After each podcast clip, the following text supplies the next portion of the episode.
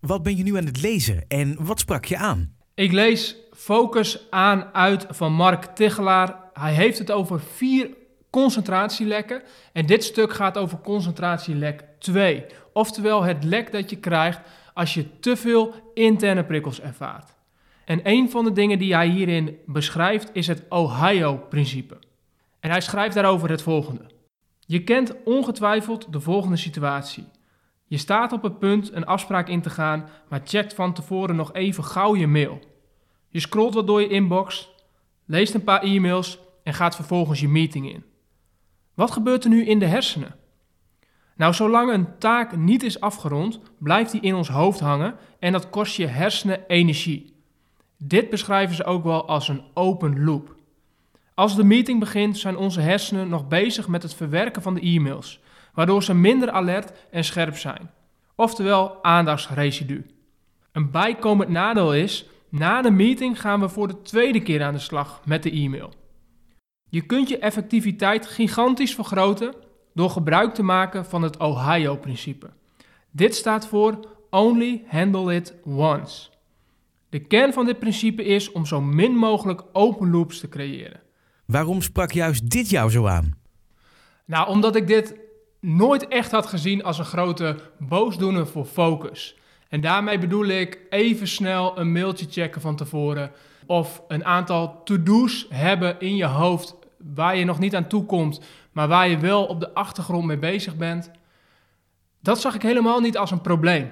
En Mark Tichelaar maakt mij ervan bewust dat die open loops, zoals hij ze noemt, wel degelijk een probleem zijn.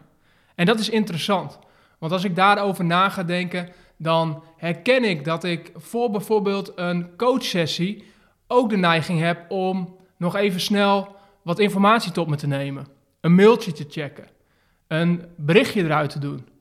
Tot een paar minuten voordat iemand aankomt en de coachingsessie zal aanvangen. En dit maakt me ervan bewust dat het goed is om daar betere keuzes in te maken. En er dus voor te zorgen dat er minder open loops zijn. En misschien herken jij deze ook wel sterk bij jezelf. Interessant om daar eens over na te denken. Wat zijn de open loops in jouw dagelijkse werk?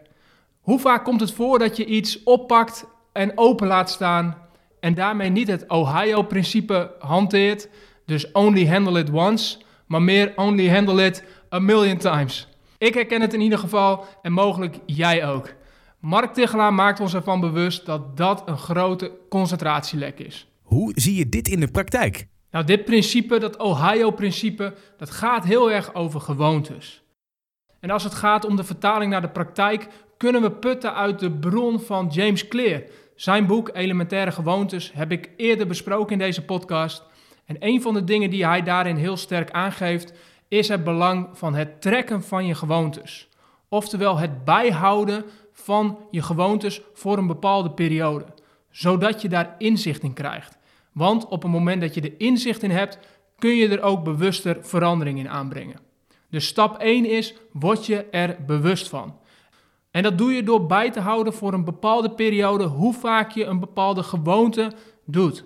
En in dit geval zou je dat dus met open loops kunnen doen. Dus wat je zou kunnen doen is om een week lang eens bij te houden hoeveel open loops jij hebt lopen in je werk. Dus kijk hoe vaak je een taak als het ware als een tabblad openzet en er vervolgens niks mee doet en er pas later mee aan de slag gaat. Hou het eens voor jezelf bij. Kan ook heel simpel in je telefoon, zolang je maar voor een week lang elke dag eventjes checkt hoe dat zit met je open loops. Ik denk dat dat je heel erg gaat helpen om er meer inzicht in te krijgen en dus dat vervolgens ook te veranderen voor jezelf. Oké, helder. Bedankt voor het delen. Ja, graag gedaan. Jij bedankt voor het luisteren. En als we het dan toch hebben over delen, dan wil ik je nog het volgende vragen.